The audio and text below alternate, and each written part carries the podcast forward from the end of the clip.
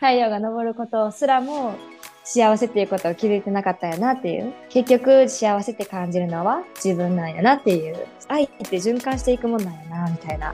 をやっぱ実感して忘れて前提で生きていかないとありがとうっても実際に感じられへんなっていうのをつくづく実感しててで自分の歌にすることで自分はこのリマインダーにするみたいな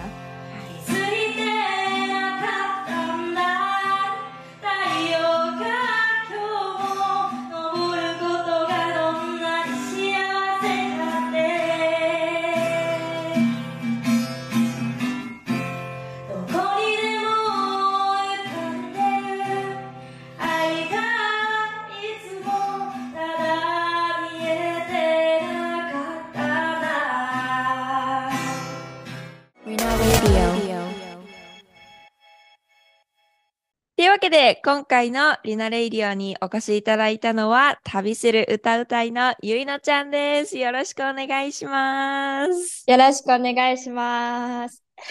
で今、南米ペルーにいるゆいのちゃんですけれども、早速自己紹介があればお願いします。うん、あはい。えっ、ー、と、竹山ゆいのと言います。旅する歌うたいの22歳です。えー、音楽がとか絵とか表現することが大好きで、で、今はその表現の修行をするために南米に一人旅をしています。すごい。表現の、表現の旅ってこと？表現を勉強するため？そうですね。あ、表現するときって、やっぱ感性が、なんか自分の中でもっと肥やさないといけないなって思ったから、こう、音楽であったりとか、なんか人々の違う暮らしとか言語とかを好みで感じて、で、それを自分の中で表現に変えれるように、うん、なん。かもっといろんな世界を見なあかんなということで、うん、そう、旅をしに来てます。すごい。なんでペルー？南米？ああ、なんかそれはよく聞かれるんやけど、うん、ほんまに理由はわからんくって、自分でも。なんか、いろんなことがそう重なって、うん、うん、気づいたらペルーに来ていたみたいな感じ。へそうなんだ、うん、やっぱり理由が重なってっていうのはあったけど、その中でも、やっぱ音楽を勉強したいときに、ペルーの民族音楽であったりとか、うん、で、やっぱりずっと自分の中であったのが、自然と会話しているうんうん、自然と近い暮らしをしている先住民の人とかとずっと会いたいって思ってたから、うん、そう、その人たちに会えるところ、ジャングル。でアンデス音楽がある、アンデス山脈がある、あ、ペルーかもしれへんみたいな感じで、うん、多分ペルーになった。なるほどね。そう、うん、私がゆいのちゃんと出会ったのはさ、本当にもうすぐ、うん、まあ1年半ぐらい前にね、ドバイに行った時に初めてお会いしたんだけど、うん、その時からさ、もうギターをね、とかウクレレちっちゃいのを担いでさ、いろんなとこで歌って旅してたじゃん。うん、そもそものきっかけは何だったの？歌を歌い始めたりとか、こういろんな世界に行ってみるっていうきっかけは何だったの、ああ、うん、音楽はほんまにちっちゃい時からもうずっと歌ってて大好きで、うんうん。で、なんか、自分の中でも、こう、音楽に救われたりとか、音楽に感動して、うん、なんか、自分の中の生きがいの瞬間というか、なんか光る瞬間が、やっぱり音楽によって助けられたことがたくさんあったから、なんか、自分の中でも自然とナチュラルにずっと音楽は自分の人生にあって、うんうん、で、まあ、旅とかも、なんていうかな、もう心に従って ずっと動いていると、うん、結局歌っているし、うんうん、なんか旅をしているという状況になっていますね。いつから始めたんだっけ、旅って？旅は、えっと、高校卒業してから、えっと、カナダに初めて行ったのが、うん、一つの大きな旅やったかな。そうか、留学はしてたんだっけ？カナダ留学？留学、えっと、ワーホリのビザを使って、で、1年間留学というか旅をしていたっていう感じです。うーん、すごいよね。今までさ、ど、何カ国ぐらい行った？旅で。えっとね、カナダとアメリカ、うん、そしてドバイと、うん、リアちゃんだったドバイと、あとはペルーだけかな。4つ。うん。へえ。でも、ゆいなちゃん、英語めっちゃペラペラだよね。いや、全然ペラペラなくさ、生活してるじゃん。海外行っても。あ、また、うんうん。なんか、えっと、英語の言語プラス自分のファッション、うん、伝えたいというファッションでね。そう、なんかりなちゃんみたいにペラペラペラって喋れるようになりたいけど、ちょっと今まだ 勉強中。そっかそっか。今はじゃあ表現の旅、ペルーに入って何日、何、何週間ぐらい経った？もう。うん、ももうちょっとで2ヶ月経つかなっていう。早いね。あ、そう、1週間アメリカにいたから、それとトータルであと2ヶ月ぐらい、もうちょっとで経つかなっていう。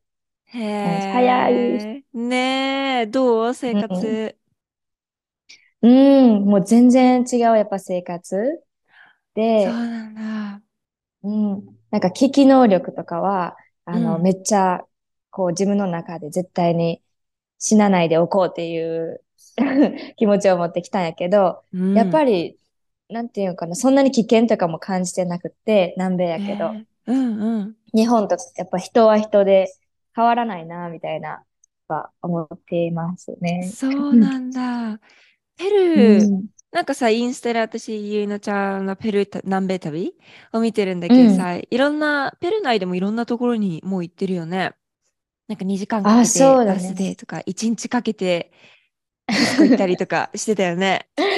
うんうん。全部でよ、まあ、町、ちっちゃな町で言うと5つぐらいの町を、うん、で生活をしてきたんだけど、うん、なんかペルーはいっぱいゾーンがあって、こうジャングルのゾーンであったりとか、海のゾーンとか、砂漠のゾーンとか、山のゾーンとかあって、でやっぱり自然が大好きやから、都会よりも自然とこ行きたいなって思って、うん、最初は都会のところに飛行機で降りたんやけど、うん、そこからアマゾンの方に、えー、行って、で、アマゾン川の近くの先住民の人たちと暮らして、で、それが1ヶ月ぐらい、そう、あって、で、その後は、今は、えっと、アンデスのクスコの近くの町に行っているっていう感じです。すごい。いろんなとこじゃ転々としてんだ。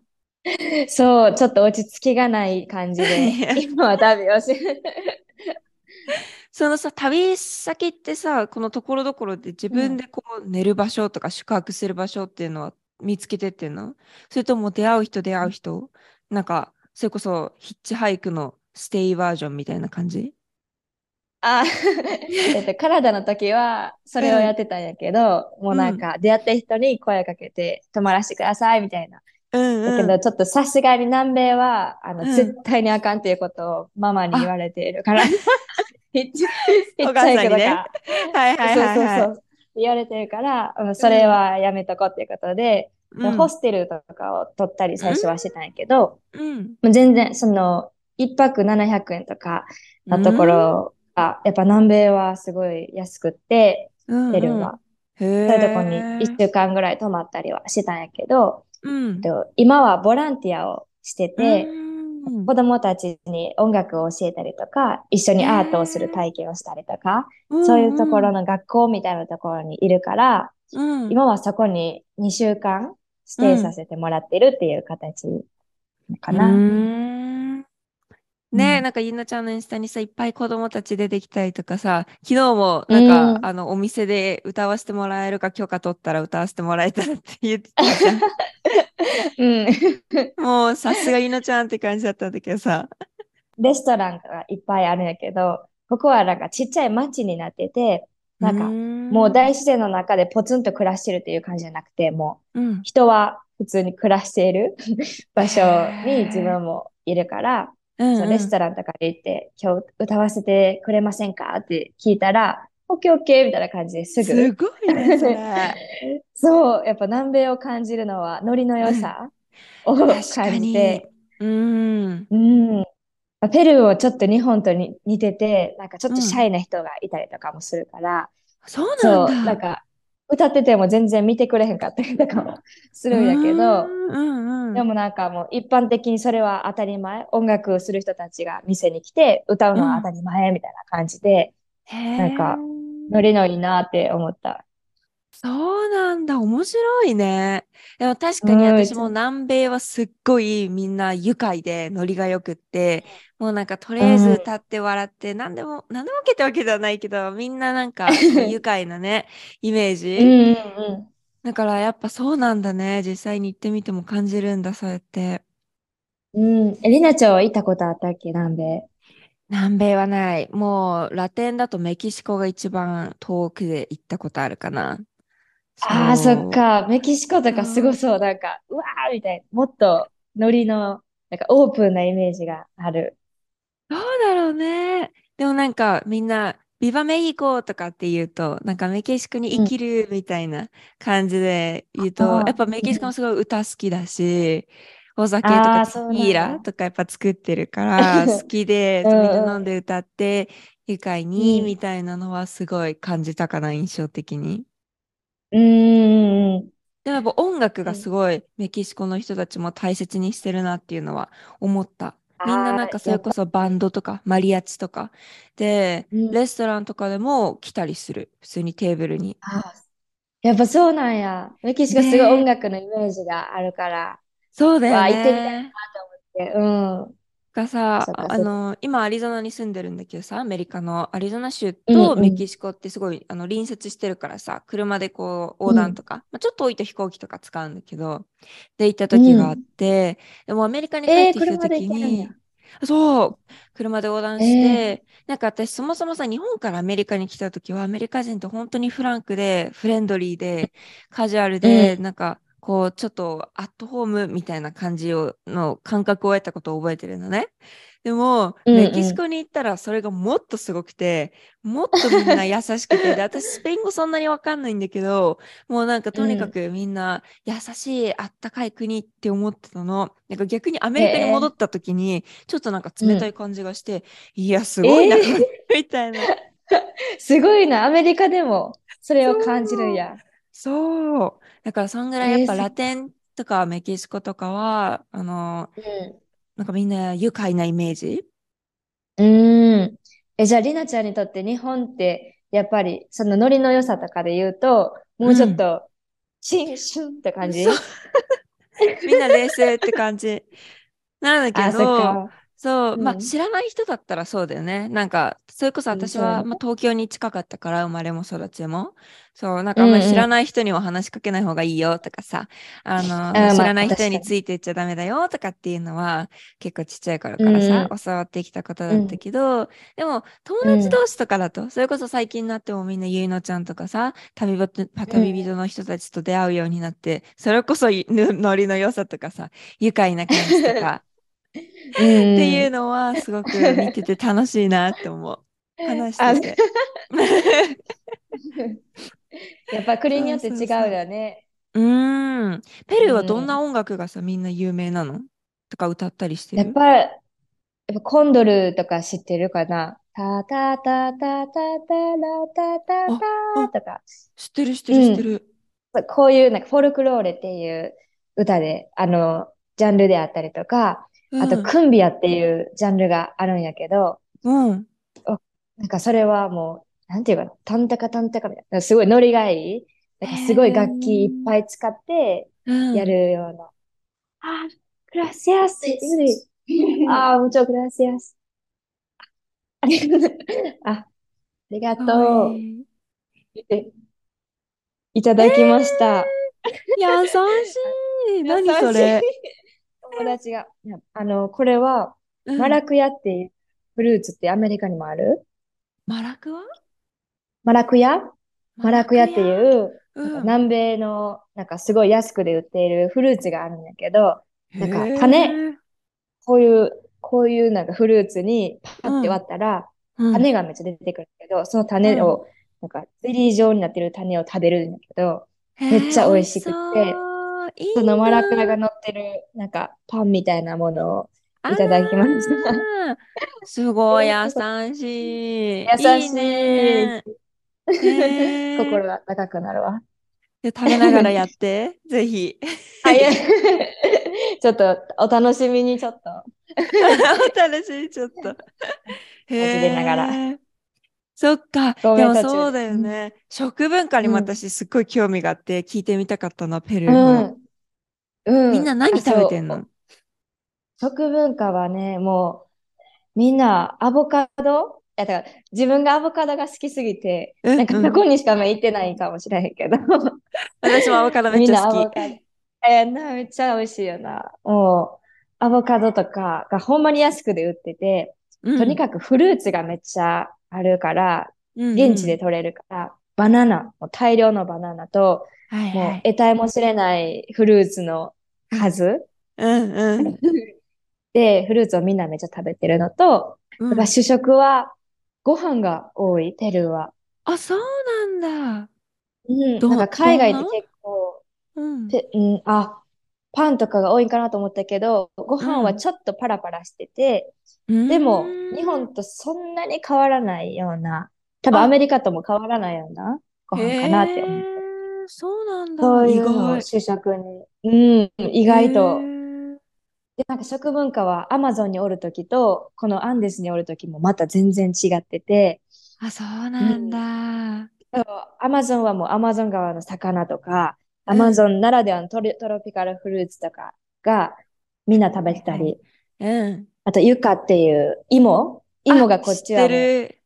あ、知ってる？あ、うん、そう、めっちゃ美味しいんやけど、なんか何千種類っていうもある芋の中のいろんなものを食べてみんな芋とかご飯とか、とにかくもう食の種類がすごい多いみたいで、うんうん、で、それを自分、その個人個人で好きな種類を取って食べているっていうイメージがある。あ、そうなんだ。スーパーとかある、うん、自分で食材買って料理するみたいな。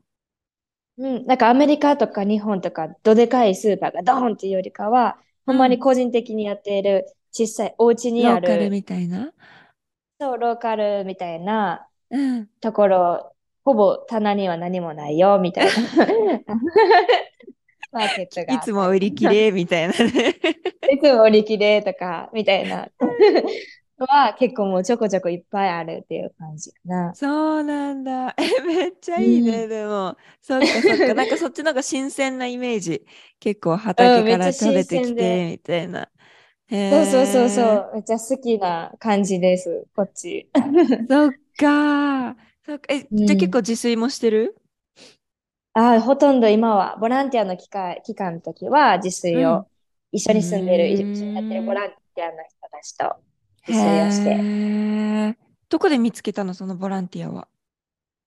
なんかこれは、ウォーカーウェイっていうアップが、アプリがあるんやけど、うんうん、なんかそれでパーって見ることができて、なんかホスト、うん、この自分が助けが必要としているよっていうファームの人であったりとか、うん、農家の人か、こうやって子供のボランティアをやっている、学校やってるからボランティアが必要だよっていう人たちがバーって載せていて、掲示板みたいな感じで。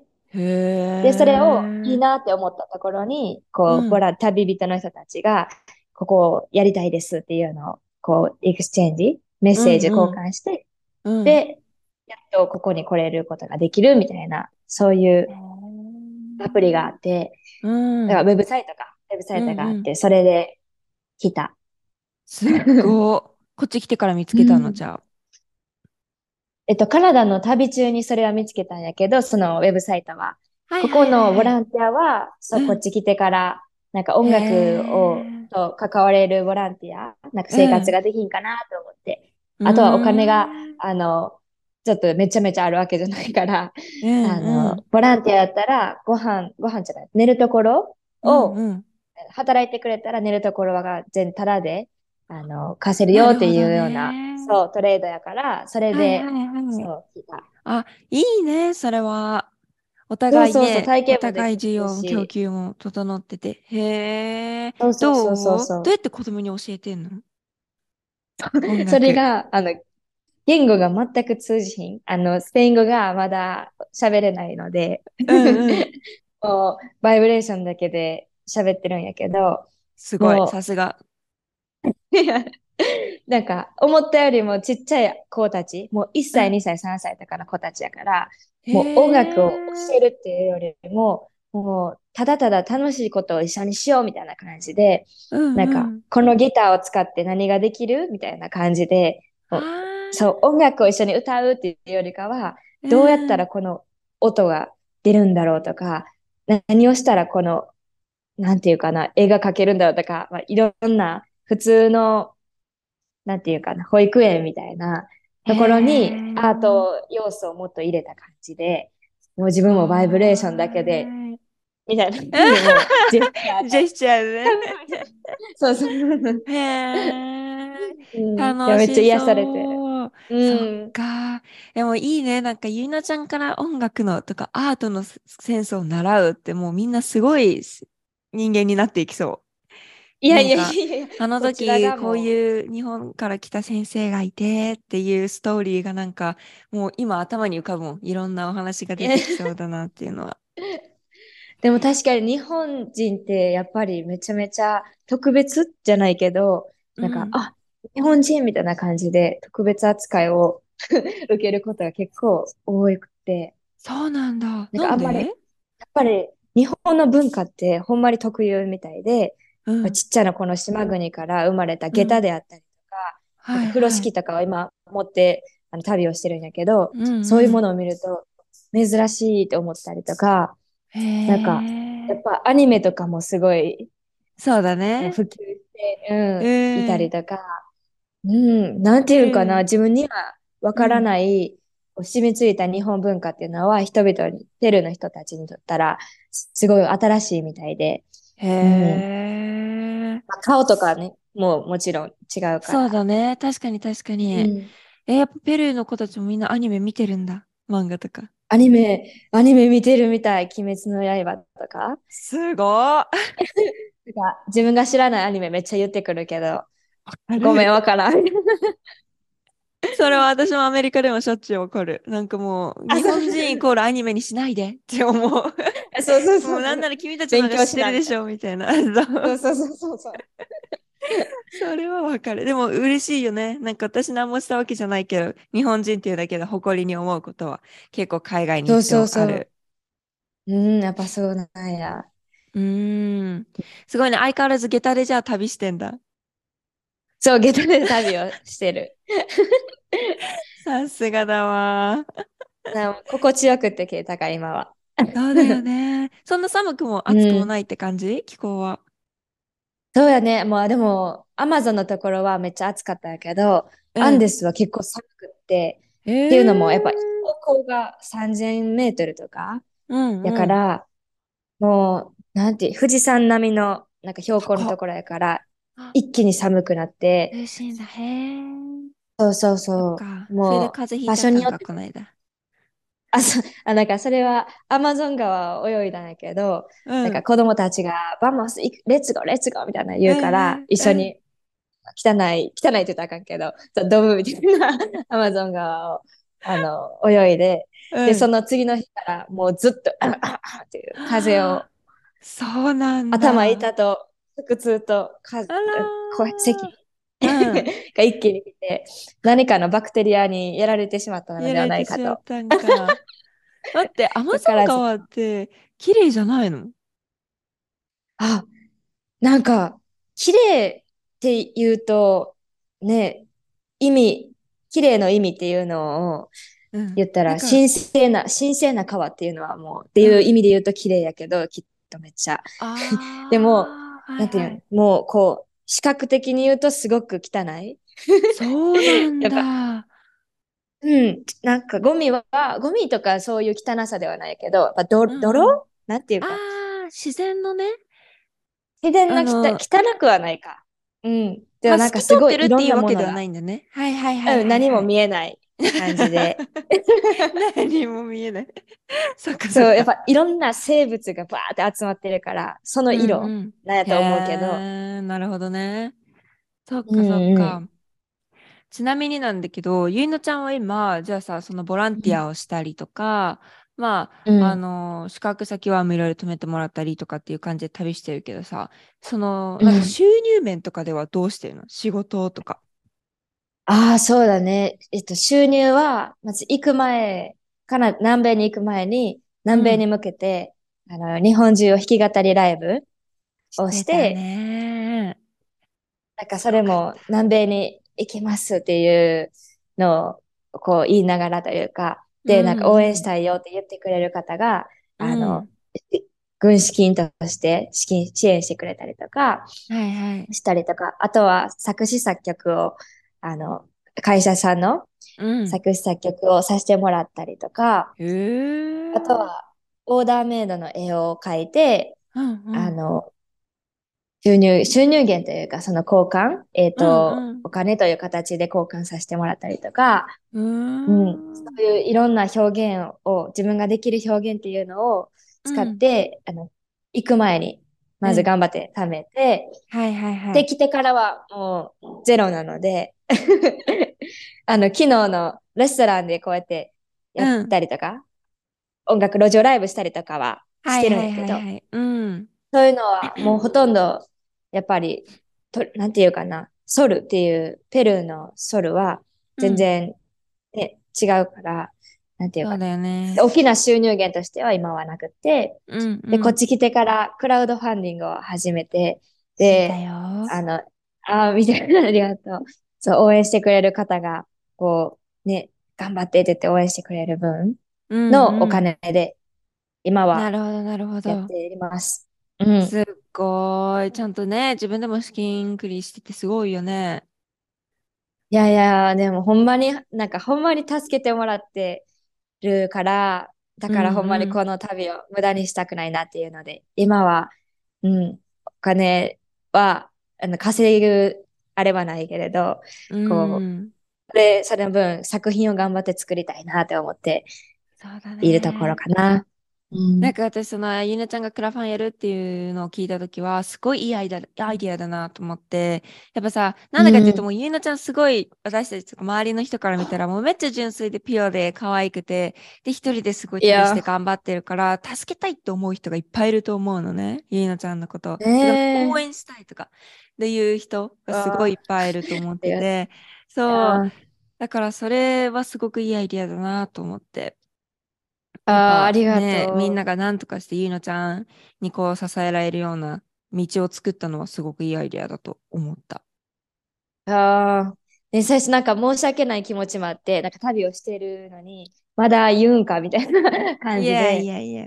なっちゃうかなと思ったんだけど、なんか友達とか、そうやって、こう、いつもお世話してくれてた方とかが、クラファンやってやったらっていうのを何人かから声かけてもらって、うんうん、で、あ、そしたら、やさせてもらおうかなと思って。うん、そうか。そのさ、リターンは何？クラファンの。リターンは今は、そのアマゾンでの体験記を新聞にに作ってて、で、そうそれも作品のうち、もうリターンを全部作品にしたいなと思って、そう、アマゾン新聞を作ってるのと、あとは弾き語り動画をペルーの自然で歌いますとか、はいはいはい、はい。そう。あとは MV を今は作っていてて、あの、うん、地球と幸せっていう自分のオリジナル曲があるんやけど、その曲をあのペルーの人々であったりとか、こ自分の体験とかを一曲の MV にしようって思ってないけど、その最後にエンドロールの名前を載せさせていただきますとか、そういうリターンをそっかそっか、いいね。そうだよね。実はさ、あの、私がこの間日本に年末年始帰った時に、あの、関西関西の有馬温泉でさ、温泉かけるフィットネスってイベントをやって、その時にゆいなちゃんにゲスト出演をしてもらったんだけどさ、その時にもう、うんあの、歌ってくれたじゃん、地球と幸せ。うん。あれをすっごい私を含めみんな聞いてくれた参加者のみんなもよかったよねって言ってて、いやありがたい。もうあの、あの場所で歌わせてもらったのはね、ほんまに一生忘れへん、あの、皆さんの顔 なんか、りなちゃんはそうだよ。皆さん、うん、うんって言って。そう。なんかやっぱ歌ってる時、そう、なんか顔、聞いてくれてる人の顔っていうのは、なんかほんまに忘れたことがなくて、どこ行っても人の顔っていうのが頭の中にあって、うんうん、なんか、それがもうすごい心の肥やし、愛のつ、なんか、が積み重なっていく感じがします。えー、すっごい、そうだよね。でも、あの歌は私はすっごい引きつけられる。なんでかって言うと、ビリーノちゃんも言ってたけどさ、自分のその経験をもとに、で、経験をもとに感じた歌って言ってたから、あの、うん、で、その経験を私は知ってたからさ、あなんかより深いなとかって思ってて。ああ、ありがとう。ちなみに、なん どういう歌だっけ、うん、どういう背景で作った歌だっけ？でもこれは、なんか、うん、あサビであるのは、太陽が昇ることすらも気づいてなかった幸せっていうこと？あ、めっちゃ統治法になっちゃった。怒るよね。英語喋って言ってある。太陽が昇ることすらも幸せっていうことを気づいてなかったよなっていう。なんか自分が幸せ、不幸せやなって思うことも、なんか不幸やなって思うことも、なんか起こる、起こったりするけど、結局幸せって感じるのは自分なんやなっていう、そういう歌で、うん。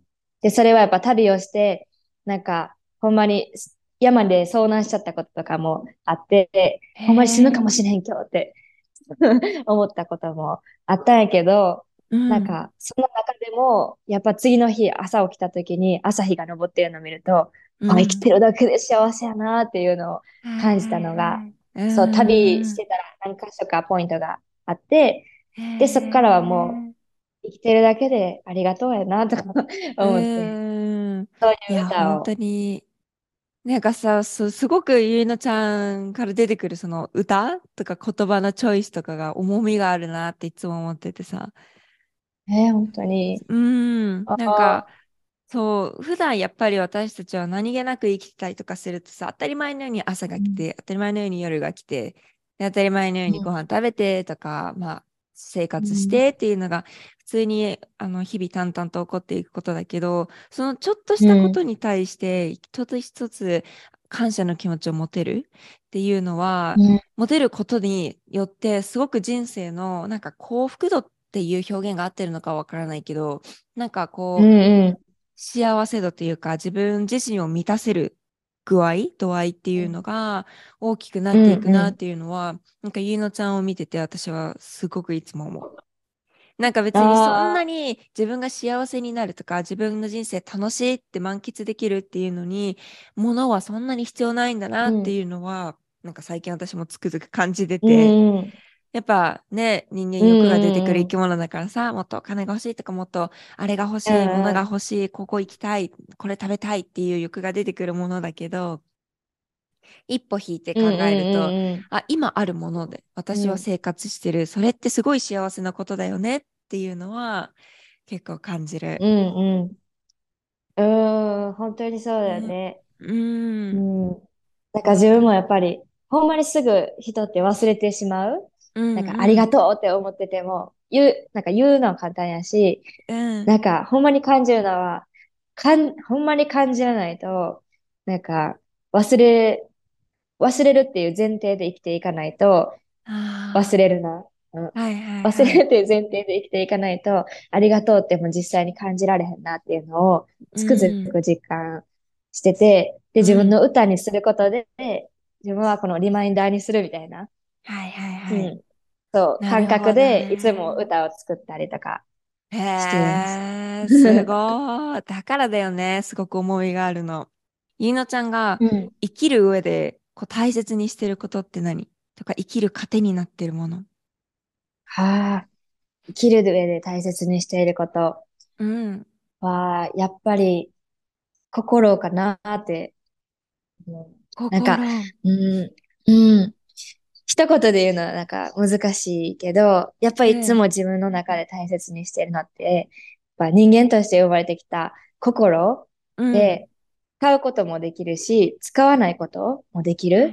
まあ、使うっていうか、動かすこともできるし、動かさないこともできる。で、心を動かさなくすると、大切なものであったりとか、大切な人とか、あとは、なんやろうな、すべて、夢とかも、しまう。なーって思っていて、心を動かせば動かすほど、なんか人は伝染していくし、それが、なんかどんどん世界に広がっていって、なんか、いいも悪いもこの世界にはすごくたくさんあると思うけど、うん、なんかその、いいっていうか、その、美しい方のバランス、美しいって思うところのバランスがちょっとでも上がればいいなっていうので、それを上げるためには、心をもっと動かしていろんな人と交換し合っていくことが大切やなって自分の中ですごく感じるから、うん、なんか心を、自分の心を殺さないように、なんかすることを生きていく上で大切にしたいなって、うん、わかる。すごいね、うん、なんか、あの、初めての答えだったからさ、ちょっともう、どうやって反応していいか分からなくなっちゃったけど、途中、あの、そう、いろんな人にさ、今、大切にしてることありますかって聞いて聞くんだけど、心って帰ってきたの初めてで。さすがゆいのちゃんと思って。でもそうだよね。それはすっごいわかる。あの、心とか感性とかって磨いていかないとさ、とか意識して感じるようにしないと、うん、私もすごくなんか、それこそさっきの話にちょっと似てるけど、淡々とこう目で見てるものとか、なんかこう、うん、初めてのことってすごく感動だったりとかするじゃん。初めて行ってとか、初めてこれ食べて、初めてこんな人に会ってって言ったら、もうその時の、うわー、今までになかった、すごいっていう印象だけど、それがじゃあ当たり前とか、うんうん、まあ生まれ持って、生まれた時からあるものだと、どうしてもそこに感情があまり映らないっていうのは、うんうん、なんとなくいつも思うから、そこをね、うん、やっぱ心を大切にっていう意識を持っていくだけでも、すごいなんか人生の、なんか幅が広がりそうだなっていうのは思った今、ゆいのちゃんの話聞いて。そうだね。なんか見え方とかも全然心が動く、動いてるか動いてないかで変わってくるし、えー、やっぱ自分にとって生きがいっていうのは感動するポイント、なんか、わ、すごいとか、なんか、ね、いくら慣れてることでも、なんか、ふわって思う瞬間、刺激というか、が自分の中の生きがいであって、でそれはなんか、みんなにも持ってる、なんか自分だけじゃないんかなって信じてるから、うん、うん、なんか感動ポイントをいくらいくらでも作っていったら、はいはいはい、生きる幸福度じゃないけど、なんか幸せとかがあって広がる、ね、広がるよね。いや、本当にそう思う。それこそペルーとか南米はすごそうだよね。やっぱみんな心が広い。まあ、そういうことはないんだろうけど、なんとなくおおらかなイメージだから、やっぱそういう、それこそ磨かれそう。心とか感性とか。本当に。やっぱ旅をしてると、まあ、国関係なく日本でも、なんか、うん、旅、旅中って、こう、うん、一緒に一生暮らすっていうわけじゃなくて、出会ってまた別れがあるけど、はいはい、こう旅、旅人である自分を受け入れてくれる人って、もうその一瞬しかないって分かっているのに、うん、なんか与えてくれる、もう愛を常に与えてくれるっていう、なんか人たちと出会った時に、なんか無償な愛は、なんかここで受け止めるだけやったらあかんっていう マインドになって、でどんどん回していくなっていうのに気づいたときに、うん、あ、これはもう愛って循環していくもんなんやな、みたいな、を、やっぱ実感して、好みで実感して、うん、うん、で、どんどんやっぱり与えてもらうと与えようっていう気持ちにもなるし、それはやっぱ心を通してじゃないと、愛ってやっぱ、循環していかないと思うから、そうだね、まあ。心って無限大やし、なんか全てを持っているなっていうのを感じるかな。す っごい今いい勉強になったわ。もう。ゆいのちゃんらしい回答だし、もうまさにそうだよなって今思っちゃった、普通に。ああ。なんかでもやっぱそういう機会多いんだ。旅しててもいろんな人に助けられる。うん、やっぱクラウドファンディングとかもまさにそうやったし、うん、なんか、ね、りなちゃんもさ、こうやって招待してくれてさ、この前の去年の、あ、この前の有馬温泉であったりとか、うん、なんか、一つ一つの出会いを大切にしているりなちゃんを見てたりとかもして、あのめっちゃ学ぶし、やっぱ、なんていうかな、うん、心、なんていうかな、難しい。そうだね。うん、お仕事とかでも、ね、うん、うん、なんか仕事だけじゃなくて心をりなちゃんからすごく感じるから、すごく学ばせてもらってます。すごいなんか褒め合いみたいになっちゃったけど、ありがとう。そうか、そうか。そうか、じゃあ、でもさ、そうだ、これ聞きたかったんだけどさ、旅しててやっぱいろんな旅人と出会うわけじゃんその今ペルーにいるけど、みんながみんなペルー人じゃなくて、やっぱゆいのちゃんみたいにさ、いろんな国から来てる旅人の人っていっぱいいる？うん。めっちゃいる。なんか、自分が出会う人では、うん、結構ヨーロッパの人がすっごく多くって。そうなんだ。そう。で、その中でもフランス人がすごく多い。あ、うん、へえ、なんで？そう。やっぱり、なんでなんやろうな。なんか南米の人とかは、うん、やっぱ旅ができてることってほんまにありがたいことって思わないといけないよってよく南米の人から言われたりするんだけど、やっぱり資金面とか、その国の情勢とかによっても、うん、旅ができるっていう状態の国であったりとか、うん、うん、それはやっぱり限られてて、はいはい、でその中でもフランスとかそのヨーロッパっていうのは、うん、なんていうかな、まあ、お金も もう旅ができないっていうような人たちだけじゃなくて、多少お金も大丈夫やし、うん、で、なんか学生がギャップイヤーっていうのがあったりとかして、うん、なんか、えっと、大学に行くまでにの1年間とかは自由な時間を取れて、で、自分が本当にしたいことを見つけるための期間を作るために旅ができたりとか、うん、なんかそういう国のシステムとかも結構あるみたいで、うん、旅をする人が多いんじゃないかなって。あ、そうなんだ。うん、意外。へえ、うん、だからやっぱ国って、うん、うん、南米は、まあ、近いっていうのもあるんやと思うけど、ああ、そっか、そうだね。確かに確かに。本当に今のところ日本人の人は何人かしか会ってなくて、日本とかアジア人は割と会わない。旅人はもう全くそうなんだ。確かに私もなんかペルーとか、それこそクスコとか有名じゃんあと、ユイニエンコだっけ？ああ、そうだね。ボリビアとか。そうそう。で、観光で行ってる日本人とかよく見たりするけど、確かに旅人は聞いたことない、ゆいのちゃん以外。むしろ。そっか。へえ、うん、みんな何、なんかゆうのちゃんみたいにそれこそ、なんか、感性を磨きに来たりとか、音楽をやりに来たりとかっていう感じで旅人してる人が多い？いや、結構、あの、山を登りに来たりとか、なんか自然を感じるとか、へえ、うん、か、やっぱ何をしたいのかっていうのを見つける旅をしたいっていうので、はいはいはい大学に学ぶ前の期間の人たちがたくさんいるから、うん、やっぱりそういう人たちが多いかな。へえでもそうそう、音楽をめっちゃしてる人とかも、なんか多くて、やっぱヨーロッパとか南米とかもそうやけど、もう、なんていう、仕事としてとかそういうのじゃなくても、もうライフで ずっと音楽をしているプロレベルの人たちもたくさんいるから、めっちゃ面白い。そうなんだ。やっぱ音楽できるとつながりも増える、めっちゃ増え、で、それこそほんまに言語が通じんからこそ、なんか音楽で、こう、つながる、うん、一気に距離が近くなったりとかするから、はいはい、そう、やっぱり音楽ってすっごいパワー持ってるなって、改めて感じた。いつもさ、日本語の音楽とか歌ったりするの？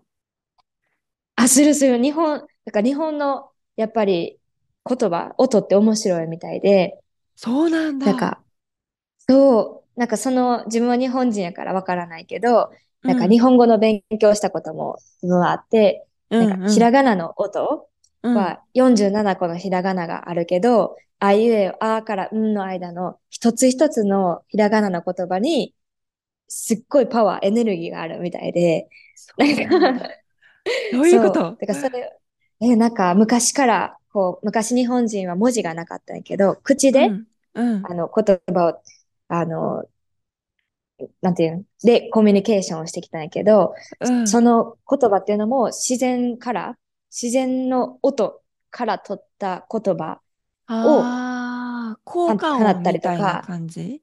効果音みたいな感じなんか、うん、自然の音からとか、こう見えないものから取り、うん。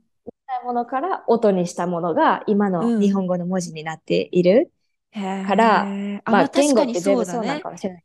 そうそうそう。手とかそうだもんね、わかりやすいしね。あ、そうそうそう。だから、火とか、太陽の火とかって、なんか、き、なんていう、その一言で表すくらい。はいはい、はい、そうそう。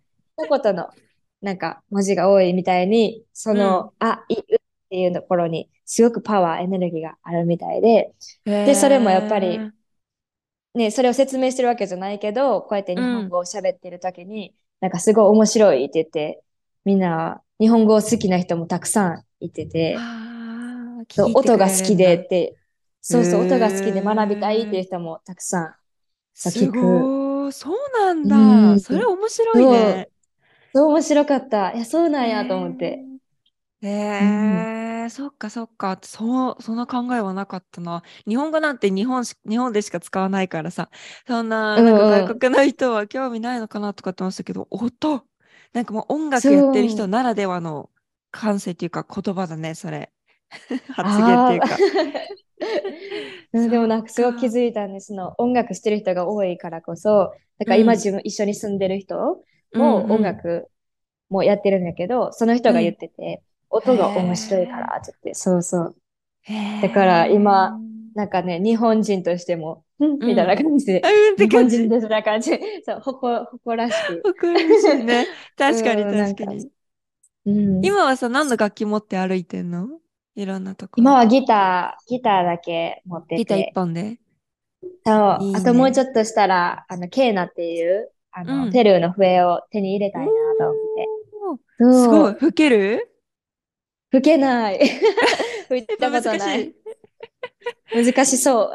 吹いたことがなくて分からへんねんけど、なんか、その一回自然の中、大自然のペルーの中で、ふーって吹いてた人がいて、はいはいはい。全身が喜ぶ音やって、これはもう人を癒す音になると思って、そう、それをちょっと手に入れたいなという確かに。戦略。いや、見てみたいわ。ゆいのちゃんがやってるの。吹いてるところ。そっか。ちょっと練習してるかな。うん。いいね、いいね。今後の予定は？ちなみに。えっと、旅の予定は、うん。えっと、もうちょっと、明日？明後日かな？に、クスコっていう、あの、町に戻って、大きな町に戻って、で、そこからは、マチュピチュが、えっと、ちょっと近くにあるんやけど、うん、5日間かけてマチュピチュまでトレッキングして行こうかなって思って。どうやって行くの？えっと、正直あんまりまだ分かってない これから分かるって感じか。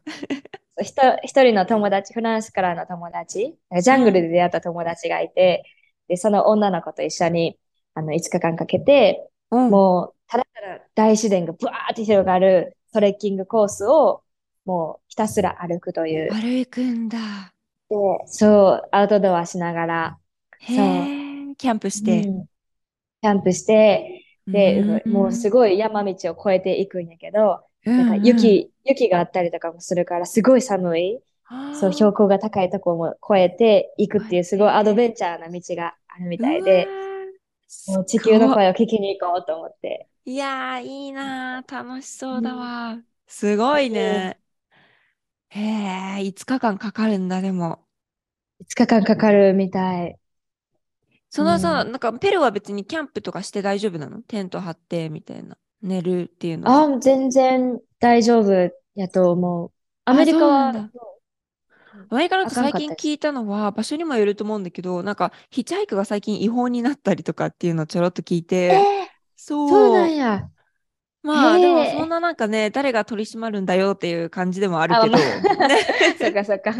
わかんないでしょみたいな感じだけど、そう、なんかちょろっと聞いたことがあって、だから、大丈夫なんかなとかって思ったけど。確かにね、こっちは確かに、アメリカもそうやったけど、こう、違法なものとかも結構あったりもしても、うん、警察とかも日本よりかは全然働かないというか、あ緩い感じが。はいはいはい。うんなんか南米の人が言うには、うん、まあ全然何しても、なんか緩いよ、みたいな。緩いんだ。そうか、そうか。へえ。今まで会った人で行こうかな。人の中で、この人すごい、うん、この人なんか今までにない人種だったな、みたいな人っている？旅してて。旅してるとさ、会う日か、会う人の回数ってすっごい多いじゃん。人に会う回数ってすごい多いから、その中でゆいなちゃんがなんかすごいインパクトを受けた人っていう人がいたらなんか聞いてみたい。うん。なんか、やっぱり自分がインパクトを受けるのって、旅をしていると、うん、例えば南米に来たら、もうベースが全く違うカルチャーであったりとか、例えば先住民の人であったりとかすると、暮らしが全く違うし、はいはい、もう考え方も、風習も違うから、なんか、インパクトっていうよりかは、まあ、学ぶ？あ、こういうものがあるんだっていう概念を学ぶっていう感じだけど、うん、こう、人として、なんか、うわ、すごいなって思ったのは、やっぱ同じ日本人として、同じ土地で生まれてきたのに、すごいなって思う人が、うん、やっぱり自分がインパクトがあるんだけど、うん、その日本人の中ですごいなと思った人は、うん、あの、7年間、8年間、えっ、ー、と、30万円で旅をした人がいて。そんな人がいるんだ。うん、なんか、こ、これの一言で表すのは申し訳ないけど、初めて会った時は、もう裸足で、あ、縄文人やなって思ったけど、もうずっと裸足で、そう、縄文人みたいな人がいて、で、その人は、なんか今日本にいるけど、7年か8年間ぐらい中国とかイランとか、もう自転車で旅をしていって、うん、で、えー、もうほんまに世界中を先住民の人と一緒に暮らしたりとか、うん、なんかロシアの極寒の中を自転車でずっとあの行ったりとか、ユーコン川をあ、カナダのアラスカの川をいかだで渡ったりとか、それこそアマゾンの先住民の人とずっと暮らしたりとか、すごい大冒険をしている日本人と出会って、うん、で、その人の目がなんか宇宙を見ているようで、目のパワーが すごくって。目力強いみたいな。へえ。そう、なんか全てを語った目をしているみたいな感じで。そうだよね。そう。やっぱその人も心を大切に、うん、心に従って生きてるを感じるために旅をしてるんだっていうのを、なんか言ってる動画があって、うんうん、なんかやっぱりインパクトはすごく受けたね。大冒険。その人と実際に会って話したってこと？そう、なんか自分が旅してる時に、和歌山旅してる時に、あの、解体作業をしてるところ手伝いに行ったんやけど、家の解体。うん、はいはいはい、はい。だから家の解体で釘だらけやのに、裸足でやってて、うん、なんだこの人はってそう。もうそれで話そうなんだ。ザ・あれだね、アーシングというかさ、地球ともうつながってる感じだよね。そう、地球人みたいな感じ。そうそう。そうそう。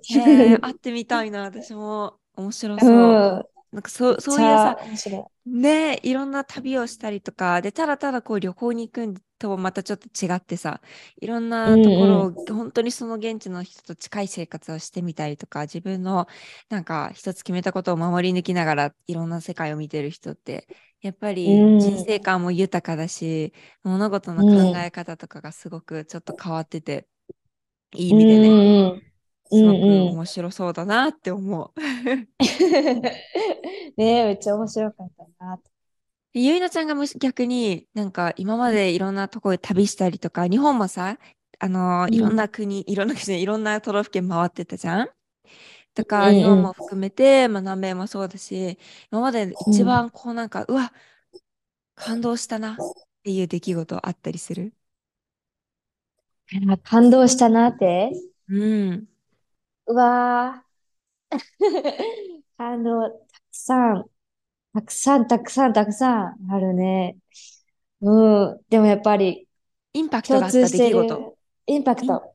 うん、インパクトが人生の中、人生で生きてて、インパクトが大きかった出来事。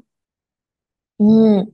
やっぱ、カナダを旅しているときに、うん、かな、その時に、ほんまになんかその時はお金を全く使いたくなくて、あえて、こう人と出会うためで、なんか自分のサバイバル力を、試したいというか、うんほんまに生きるを感じる旅をしたいなと思って、うん、あの、体育と、あとホームステイだけをしようと思って、人にも話しかけまくってっていう、あの、手段で旅をしてたんやけど、うん、ほんまに見つからない時があって、うん。そう。ほんで、なんか、その時に、ハイチハイクをずっとしてたんやけど、はいはい。あの、ヒッチハイクが見つからなくて、うん。で、ホームステイに変えようということで、ホームステイをしたいですっていう看板を持って、うん、あの、道に立っていたら、ある男の子3人が、向こうの、道路の向こうから歩いてきて、あ、僕の家泊まりなって言って、あの、家族のお家に泊めさせてもらって、で、カナダの、あの、一つのお家に泊めさせてもらったんやけど、なんか、そういう旅、インパクトがその時もちろんあって、で、その旅が終わって、今回の南米の旅、で、その、フェリックスっていう名前の子が、こう、あの、受け入れてくれたんだけど、その子がペルーにいるっていうことを知って、うんうん、なんか Facebook でたまたま、なんか、I am in Peru みたいな感じで、あの、うん、Facebook のところに載ってて、で、うん、あ、ペルーおるやと思って、あ、自分もペルー行くよって言って、うんうん、会おうよいう話になって、うん、で、その子が Amazon に行くっていうことを知って、うん、一緒に行くっていうのを言ってくれて、そのカナダの道端で、3年前に道端でやった、そのフェリックスが。で、そこからアマゾンに行くことになって、で、ずっと先人の時はそう、過ごしてたんやけど、なんか、これはインパクトっていうか、この出会いの縁、ご縁っていうのをすごく、そう感じたから、うんうん。そう、こう、やっぱ人と出会う旅をしていたカナダからつながった、このアマゾンへの旅っていうので、今はもうお兄ちゃんみたいな感じで、もうずっと、そう、これからもね、コンタクト取るやろなっていうような人と出会えたから、うんうん、なんかその出会いのインパクトはすごく多かったかな、大きかったかな。なるほどね。いや、わかる。うん、出会いってさ、すごいよね。そのなんか私、うん、ああの時ここで出会った人が今こんな感じでつながっていくんだみたいなのはなんかもう毎年のように起こるのよ。ね、あ、やっぱそうなんや。うん。確かにすごいと思う。いいね。うん、わすごいわ。今の回答めっちゃよかった。ねえ、本当だよね。いや、本当だよ。私はそれこそもう見てたからさ、ゆいのちゃんたちをさ、TikTok で。なんか、一緒に行ける、しかも一緒にエアビー泊まれるんだって思った時はすごかった。泊まれて。ですね。幸せ。うん。いや、本当に。ね、それでさ、リカちゃんとも私はつなげて、つながれてさ、私は、そう、なんか、リカちゃんも一緒にす、あれ、ビ泊まるってなって、で、うんうん、すごい仲良くなってさ、で、リカちゃん今度アメリカに来て、で、LA に住んでて、うん、アメリカ、LA とアリゾナって6時間ぐらいだから、車で。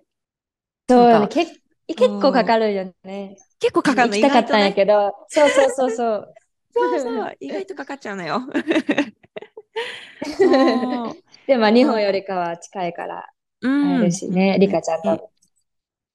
とかっていうのですごいなん。かいろん。な人とつながれるのはつながれるっていうかそのなんかあの時に会った人があここでつながるんだとかでその人を通してまたこういう人とつながってとかさっていうのはすっごいあるから、うん、いや。わあいいなそうよな、ね、そうだね。確かに。いやめっちゃ今いい回答くれたゆうのちゃん。ありがとう。気づかせてくれて。ありがとう。なんか全然、パって一言で言われへんかったけど。いやいやいや。私、ゆいのちゃんのさ、あの、ありがとうの言い方がめっちゃ好きなのね。ありがとうって言うじゃん。うん、ちょっとうまくあの発音できないんだけどさ。ありがとう。そう、それそれ。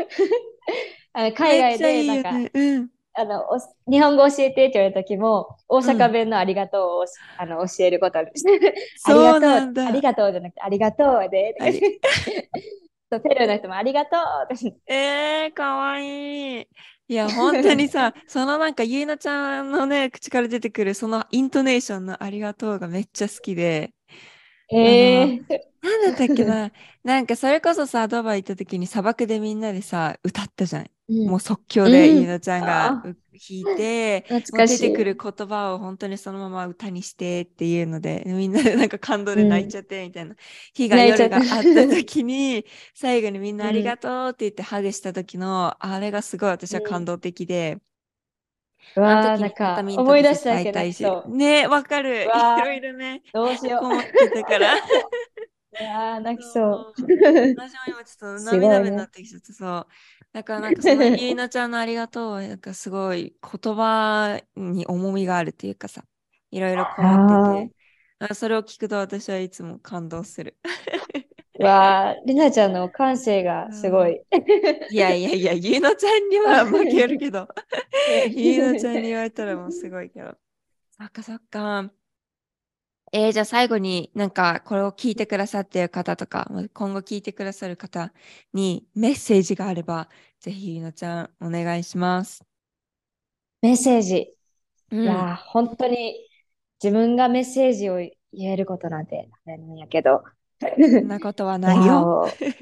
今、いや、とにかくありがとうです。ねもうすごい。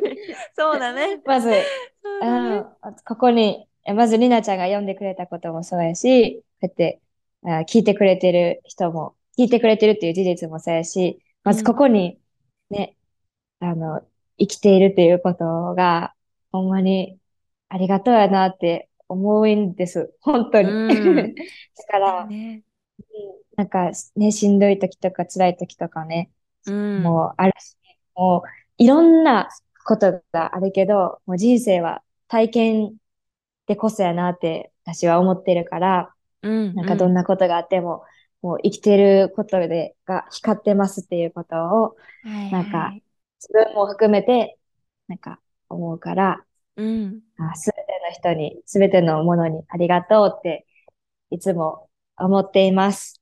はい。けど、ありがとう。そうだね。ゆいなちゃんのメッセージありがとうだね。ありがとう。うん、ありがとう。いいね、いいね。ありがとう。ほんまに、あの、うん、いつもりなちゃんの、あの、やつを、ドバイで教えてもらった、あの筋トレとか、ウォークアウトを、やってる？自分でやってるんやけど、すごい。ほんまになんか、なんか脳に来るなって思ってて、すごい最近気づいたことがあって、うん、なんか運動とか、その筋トレすることで、スペイン語の勉強するときも、ほんまにめっちゃやる気ないなって思うときとかも、あの、りなちゃんに教えてもらった、そのウォークアウトをすることで、脳がめっちゃ、あの、活性化する？こう活性化するっていうことを気づかせてもらってるます。そうなんだ。ありがとう。本当に？大切、ほんまに運動とか、なんか大切やなって気づい、気づかせてもらっている。うんうん、いつも見てます。いや、本当にさ、すごいのがさ、私はあのドバイと日本って時差が何時間 ?5 時間ぐらいあるから、うん、なんか、あの、日本の時間で朝の10時からレッスンとかライブをするって時に、こっち、ドバイだと朝の5時に起きてね、私はやるよって言ったんだけど、ゆいのちゃんがまさかの朝一緒に起きて参加してくれるっていうので、絶対に起きると思って。そう、めいこせながら、りなちゃんおはようとかって言ってさ、部屋から出てきて、やるって言ってるから、一緒にやろっかって言って、そう、びっくりして、でもすごいね、りなちゃんと思ったけど、ね、もう本当にそう、取れて。いやいや後ろ後ろでなんかプルプルしながら、りなちゃんの後ろでやらしてもらって。今でもプルプルしながら。今でもプルプルしながらやってる？さすが。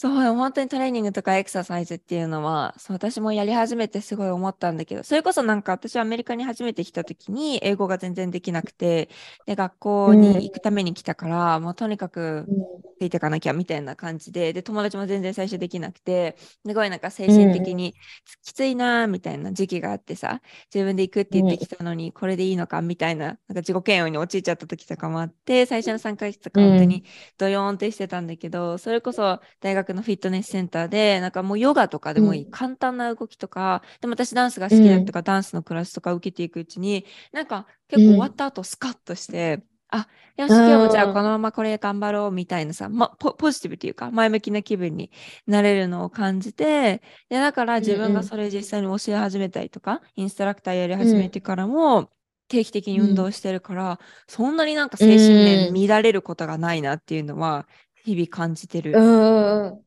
だね、ねいいよね。精神面に。そう。体だけじゃなくて、心も脳内も元気になるよね。いや、ほんまに、ほんまにそう感じている。よかった。それに気づいてくれたのは嬉しいわ。うん、これがほんまに最後に言いたかったこと。あ、本当に？ありがとう。なんかさかね、もっとゆうなちゃんの南米旅、これからどうなるのかって私すっごい気になるから、ぜひインスタで発信していってください。うんうん、あありがとうございます。というわけで、今回のリナレイリオにお越しいただいたのは、旅する歌うたいで、今、南米のペルーに生きているゆいのちゃんでした。ありがとうございました。ありがとう。ありがとうございました。